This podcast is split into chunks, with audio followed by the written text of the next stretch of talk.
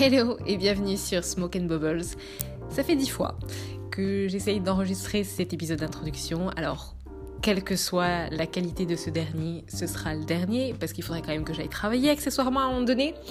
Euh, et ça donne le ton de ce podcast qui est un mi-chemin entre journal intime d'une millennials et grande réflexion sur nos vies, la vie de manière générale ce sera un grand mix de réflexions personnelles, de discussions intimes avec euh, des proches, avec qui je peux avoir des, de grandes conversations, mais toujours euh, pertinentes.